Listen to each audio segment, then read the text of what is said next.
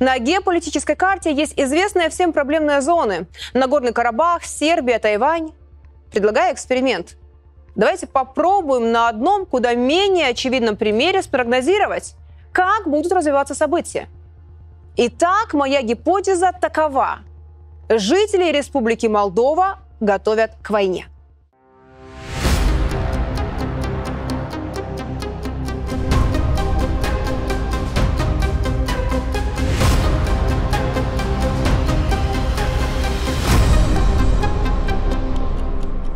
Давайте разберемся в деталях. Как вы думаете, простым украинцам нужна была война с Россией? Меня часто спрашивают, как получилось, что украинцам задурили голову, заставили отказаться от выгодных торговых связей с Россией и Белоруссией и ничего не предложили взамен. С момента начала пути в Европу тарифы в Украине выросли в 9 раз, цены почти в 4, гривна девальвировала в 5 раз. Где же плюшки? В чем смысл? На протяжении восьми лет я наблюдала, как системно и методично разрушали связи Украины и России. Информационные, социальные, культурные, бизнес-связи. Как результат, в Украине никто ничего не знает ни о России, ни о Беларуси, что люди там живут гораздо лучше, что там не ненавидят украинцев. Им запретили это знать. Russia is isolated with its economy in tatters. As a result of these unprecedented sanctions, the ruble almost is immediately reduced to rubble. The Russian economy, that's true, by the way, takes about 200 rubles equal one dollar. Под любым предлогом людей разъединяли, чтобы столкнуть. 30 лет в России подчеркивали, что не позволят Украине строить инфраструктуру НАТО на своей территории. Но в Украине курс на НАТО внесли в Конституцию, не спросив людей. А теперь удивляемся, почему Россия вторглась, почему в НАТО не берут. Капсулирование информационного пространства, разрыв связей. Абсолютно по тому же пути сейчас идет Молдова. А механизмы один в один.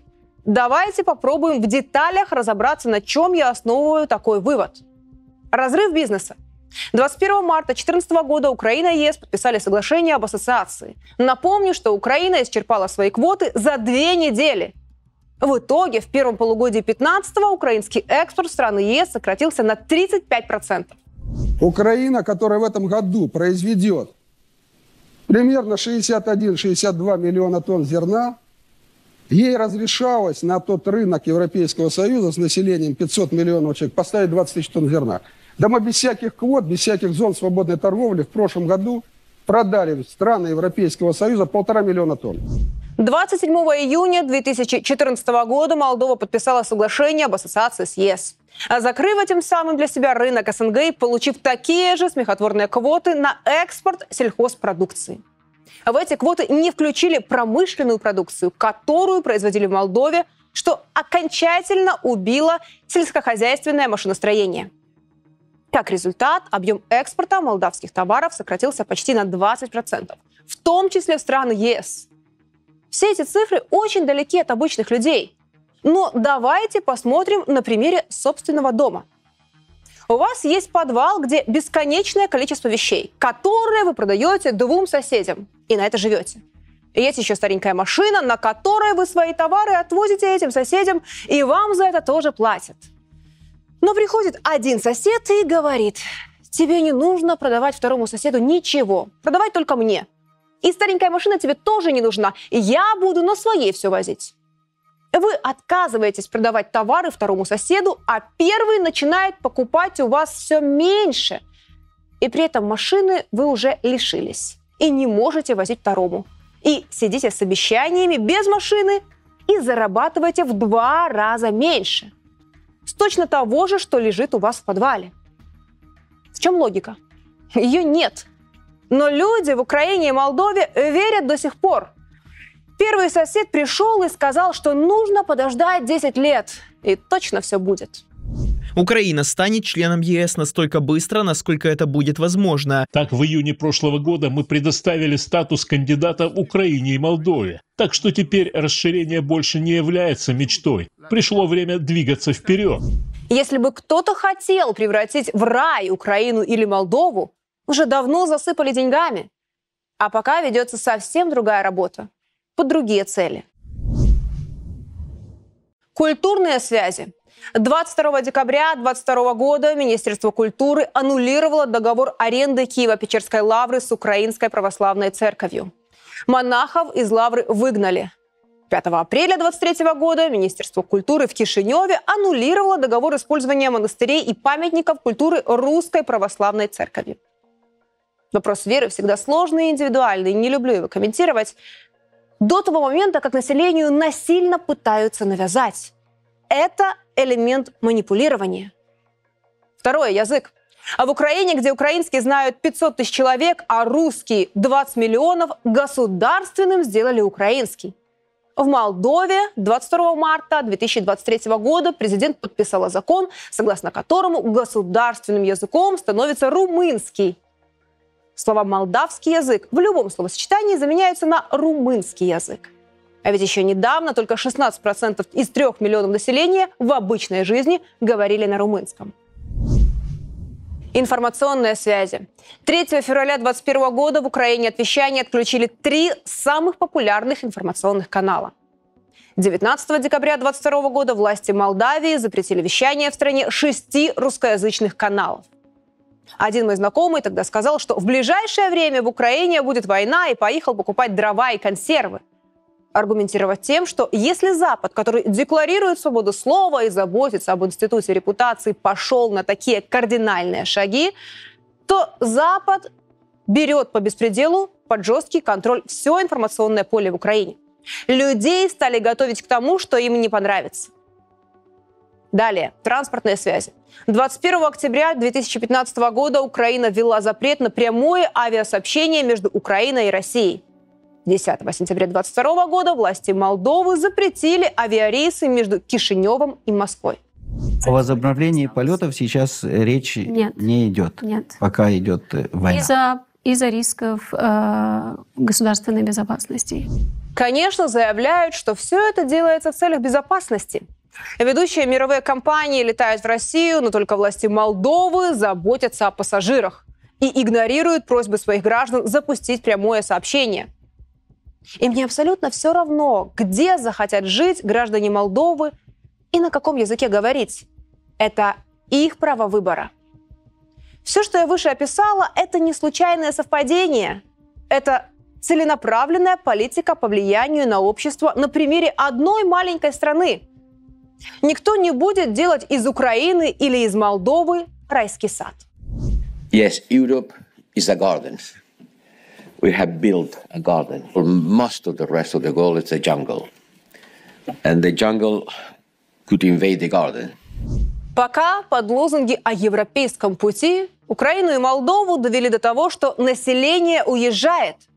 За годы независимости Украина потеряла 30 миллионов населения, с которым вышла из Союза. У Молдавии ситуация похожая. Их всего около 3 миллионов, а в 91-м было почти 4,5. И не важно, что говорят вслух президенты. Я сделаю все для того, чтобы они вернулись домой, для того, чтобы их дорогие, э, которые остались дома, чтобы они жили лучше. И первыми всевозможными шагами нужно сделать, чтобы все эти люди, все наши зарубежчане, чтобы они все вернулись сюда. Неважно, с деньгами они вернулись, чтобы они все вернулись и начали работать на, на эту страну. Я собираюсь найти деньги, э, внешние деньги для того, чтобы помочь маленькому бизнесу выжить, чтобы не уехали те люди, которые э, у которых было мужество открыть какие-то, какой-то бизнес здесь. И я буду э, самым серьезным адвокатом бизнеса в Республике Молдова. Я бы максимально сделал все, чтобы здесь были бабки в безопасности. Угу. Просто бабки, чтобы угу. мировые все большие компании приезжали сюда и вкладывались. В своем выпуске «Как потеряли Украину» мы анализировали предвыборные обещания всех президентов Украины. От Кравчука до Зеленского. И даже главного идеолога украинской независимости Черновола.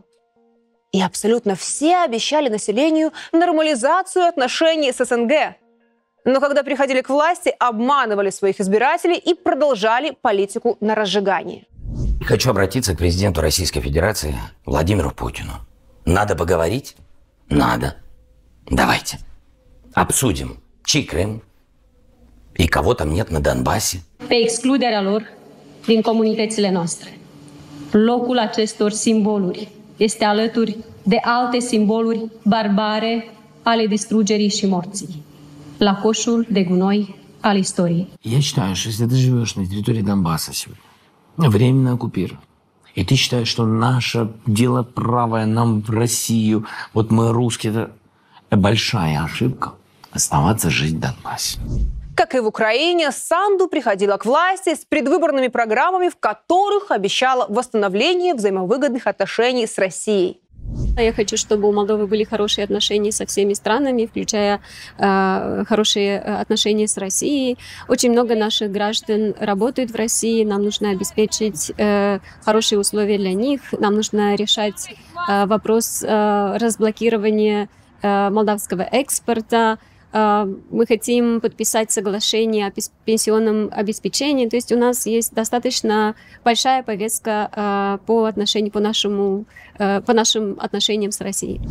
Сегодня, по информации президента Молдовы, Россия проигрывает войну. We do believe that when Ukraine wins the war, there might be a geopolitical opportunity to solve the conflict. И если Зеленский перед войной говорил про стену с Донбассом, Санду, что Молдова может войти в ЕС правобережьем, без Приднестровья. Зеленский говорил про базы НАТО в Очакове. И хоть Молдова пока остается нейтральной, Санду уже размышляет о НАТО. The fears, the propaganda uh, still determine some people, you know, to not to, to support the membership. But there has been an increase in the, in the number of those who believe that Moldova should become part of NATO. Разделяй и властвуй. Технологиям по развязыванию войны тысячу лет. Давайте подумаем, в нынешнем конфликте с Россией, что выгоднее Западу? Вкладывать кучу денег или использовать Молдову как форпост номер два? А зачем давать соседу кучу денег, если он может просто бесплатно драться с твоим врагом? Because we need it. We haven't lost one soldier in the Ukraine. We Yeah. spent less than 5% of our military budget. 50% of the Russian army has been destroyed by the Ukrainians. Supporting Ukraine is a very cheap way uh, to make sure that Russia, with this regime, is not a threat to the NATO alliance. Как разжечь? Это уже механика. Молдавия может самостоятельно попробовать решить силовым путем вопрос Приднестровья, либо попросить о поддержке Украину. Насколько я знаю, такие переговоры уже ведутся. Если на тот момент фронт будет в его нынешнем положении, то у России останется два варианта. Либо сидеть и смотреть, как гибнут или сдаются солдаты в плен в Приднестровье, либо прорываться к Приднестровью через Николаев и Одессу с потерями. Кстати, о нечто похожем мне говорил в интервью Александр Лукашенко. 250 тысяч резерва, вооруженные современнейшей техникой, вот они вас тут перемелят, а потом сделают то, чего вы больше всего боитесь, руководство. Они вас отрежут вот на Молдову, на Приднестровье, они вас отрежут. Что вы будете потом делать? И если сравнить временные рамки, сроки закрытия каналов, то самое подходящее время случиться такому конфликту – это весна 2024 года. А там как раз выборы президента Российской Федерации. И оба варианта будут иметь серьезные последствия для внутренней стабильности в России. Совпадение? Я много раз была в Молдове. Мои родные жили там какое-то время. Я много общалась с людьми и вижу, как похожи украинские и молдавские пути. Но есть одно существенное отличие. Украинцы не верили в войну и не боялись ее. В Молдове войны боятся. После Украины там понимают, всегда может быть хуже.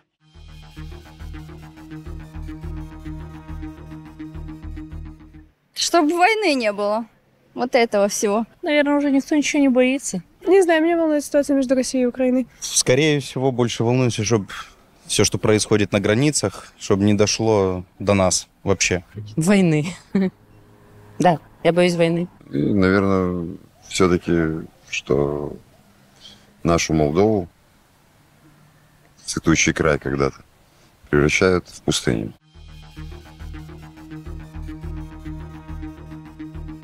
Все боятся войны. Мы уже пережили один раз, хватит. Боюсь, но не хотелось бы. У меня две внучки, у меня дочка, у меня не только у меня, у всех есть, ради бога. Война нет, война здесь не начнется. Мы боимся, что нет будущего у наших детей, вот чего.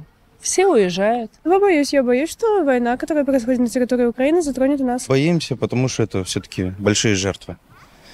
Поэтому нормально будет то, что это стоит бояться. Я надеюсь, она нас обойдет. Я за мир.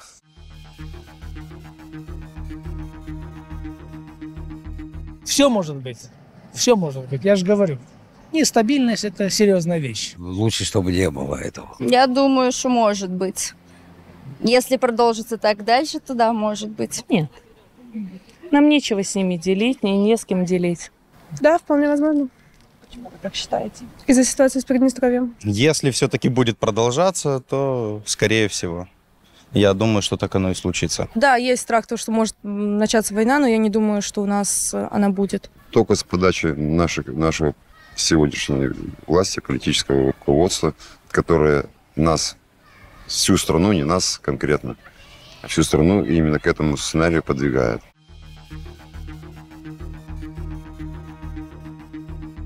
Честно. Чтобы люди боялись Бога. И все. Поменять президента. Чтобы был президент как надо. И за Россию, и за всех. Они должны смириться там с Украиной как-то.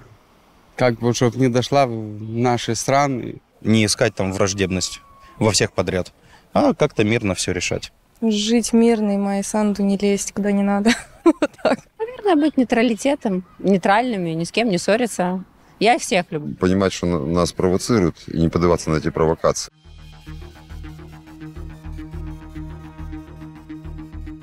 Кое-какие-то э, детали вещи делаются неправильно, по-моему. Ну, например? На- Например, э, допустим, зарплата. Вот Я думаю, что не очень. Прислушаться к народу. Чтобы было все хорошо. Я говорю, что нет. Почему? Потому что сейчас бардак был и будет. Коррупция страшнейшая везде, во всех органах власти. Нету, чтобы как раньше идейные что-то делали для людей, нет. А вы вот лучше у любого пенсионера спросите, когда он последний раз съел мясо хотя бы. Меньше коммуникаций с Россией. Вот что было хорошо, да. Украинцы часто у меня спрашивают, а что нам делать? Сдаваться? Хочу провести еще одну аналогию. Есть фильм «Планета обезьян», где рядом живут две конфликтующие цивилизации – обезьяны и люди. И когда у людей заканчивается энергия, они приходят к обезьянам с просьбой позволить запустить электростанцию на их территории. Вождь обезьян соглашается. Когда в его адрес звучит куча критики, он говорит, что для людей это экзистенциальный вопрос. И если не учитывать их интересы, люди придут с оружием, которого у них гораздо больше, и погибнет очень много обезьян. После этого недовольные сбрасывают вождя, развязывают войну, где гибнет множество обезьян и людей. Это я к чему? Украинцы смотрят этот фильм и думают, какой же все-таки был мудрый первый вождь обезьян. Если бы позволили запустить станцию, войны бы не было, никто бы не погиб. При этом в конфликте с Россией хвалят Зеленского и не хотят понимать, что можно было не воевать, если бы президентом был не актер, а политик и принимал взвешенные решения. Почему так? Многие ведутся на образ. В фильме положительный герой с мудрым лицом, агрессивный весь в шрамах. В жизни зачастую ровно наоборот. Вспомните своих лучших друзей. Настоящих. С большой долей вероятности вначале вы с ними конфликтовали. Потому что порядочные люди настоящие и часто неудобные. В то время как самые подлые люди всегда очень милые на первый взгляд, хотят всем понравиться. Вспомните из жизни, вспомните коллектив знакомых. Все для того, чтобы вами манипулировать. Все эти мальчики на самокатах, соросята, никому еще никогда не сделали ничего хорошего. Все, что они умеют делать, это милые лица, но зачастую после них остается разруха. Поэтому мой ответ для украинцев. Нужны настоящие политики и взвешенные решения. Друзья, я, как и вы, не хочу войны. Ни для Молдавии, ни для Украины. Поэтому важно говорить правду. Делитесь этим видео с друзьями, подпишитесь на YouTube-канал Панченко и, конечно, на телеграм-канал Панченко. Мира вам! Пока!